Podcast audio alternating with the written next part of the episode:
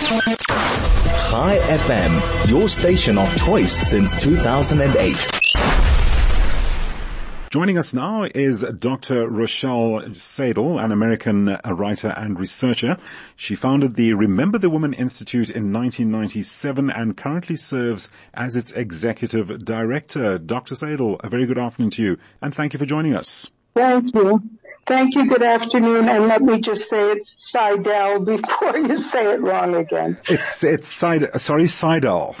Sorry. we are having uh, Saidel. Saidel. Okay, Dr. Saidel, I've got that right now, have I?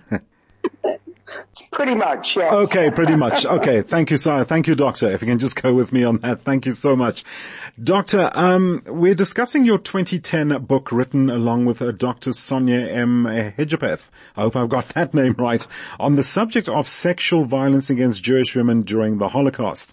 So my first question to you is what were your findings and discoveries about women at that time, specifically any story that you can tell which uh, gives one a broader understanding of what women endured during that horrific time?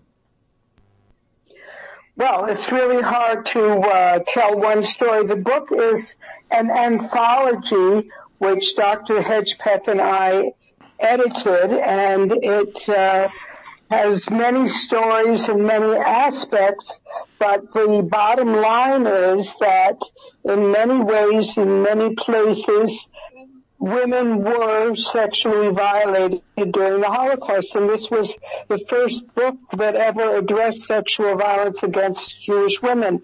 It had been rather a taboo subject, and many women who had suffered didn't want to talk about it. There was a shame factor. So finally we gathered together uh, some scholars who we found who had been working on various aspects of the issue, and uh, this book was published.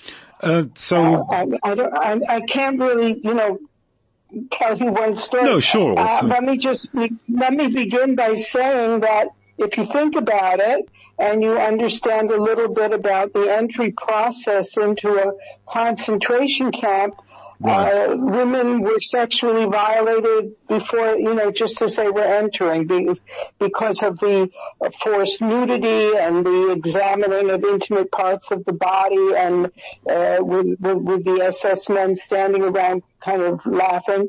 And, uh, so that's one aspect. There were, um, forced sex slaves in brothels in many concentration camps. Right. There were personal sex slaves.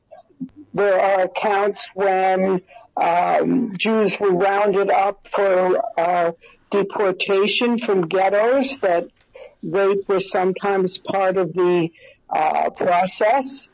There are, to me, perhaps the most horrible accounts and uh, Father Desbois, and with some of his witness accounts in Ukraine, has has uh, these accounts that even in the farther east, where there were not concentration camps but killing pits that people sometimes forget about, yeah. actually before shooting, sometimes women were raped in the killing pits, which is like the most horrible thing, you know, to imagine or not imagine.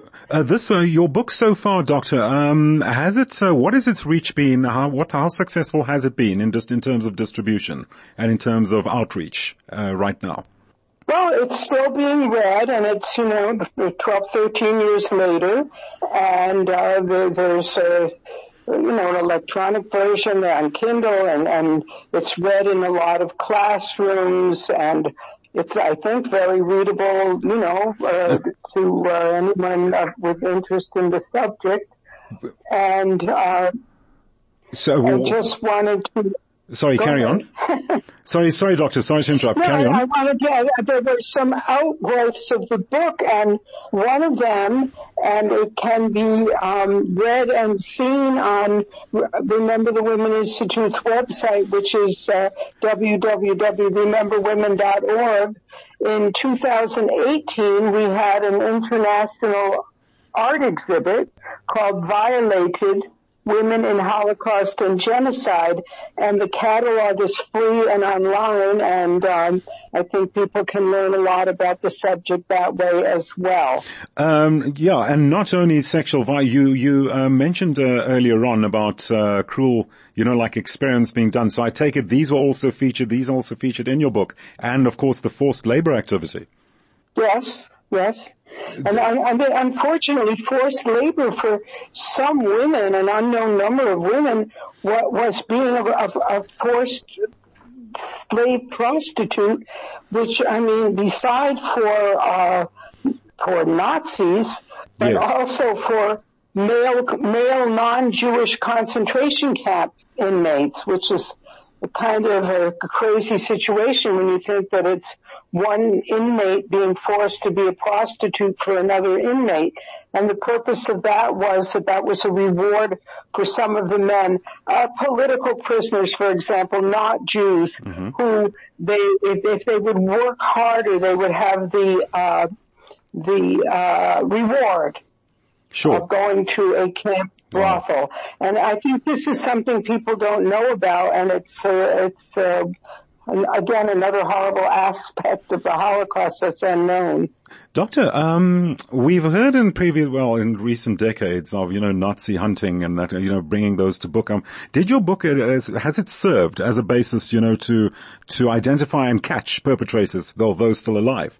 Uh, I, don't believe that book does. Actually, the first book I wrote, which was a long time ago, I think almost 40 years ago now, yes. was about exactly about Nazi war criminals in America okay. and the early efforts to uh, to, to find them and bring them to justice even before the Office of Special Investigations and so on and so forth in the uh, government in the United States. Right. But yeah, this book does not have anything particular to do with that, no. Okay. Doctor, we, uh, unfortunately, we've, we've, run out of time. Uh, yeah, we don't have much time to discuss this. Thank you again so much for joining us uh, this afternoon to unpack what exactly transpired in these death camps regarding uh, sexual violence and abuse against Jewish women during uh, the Holocaust era.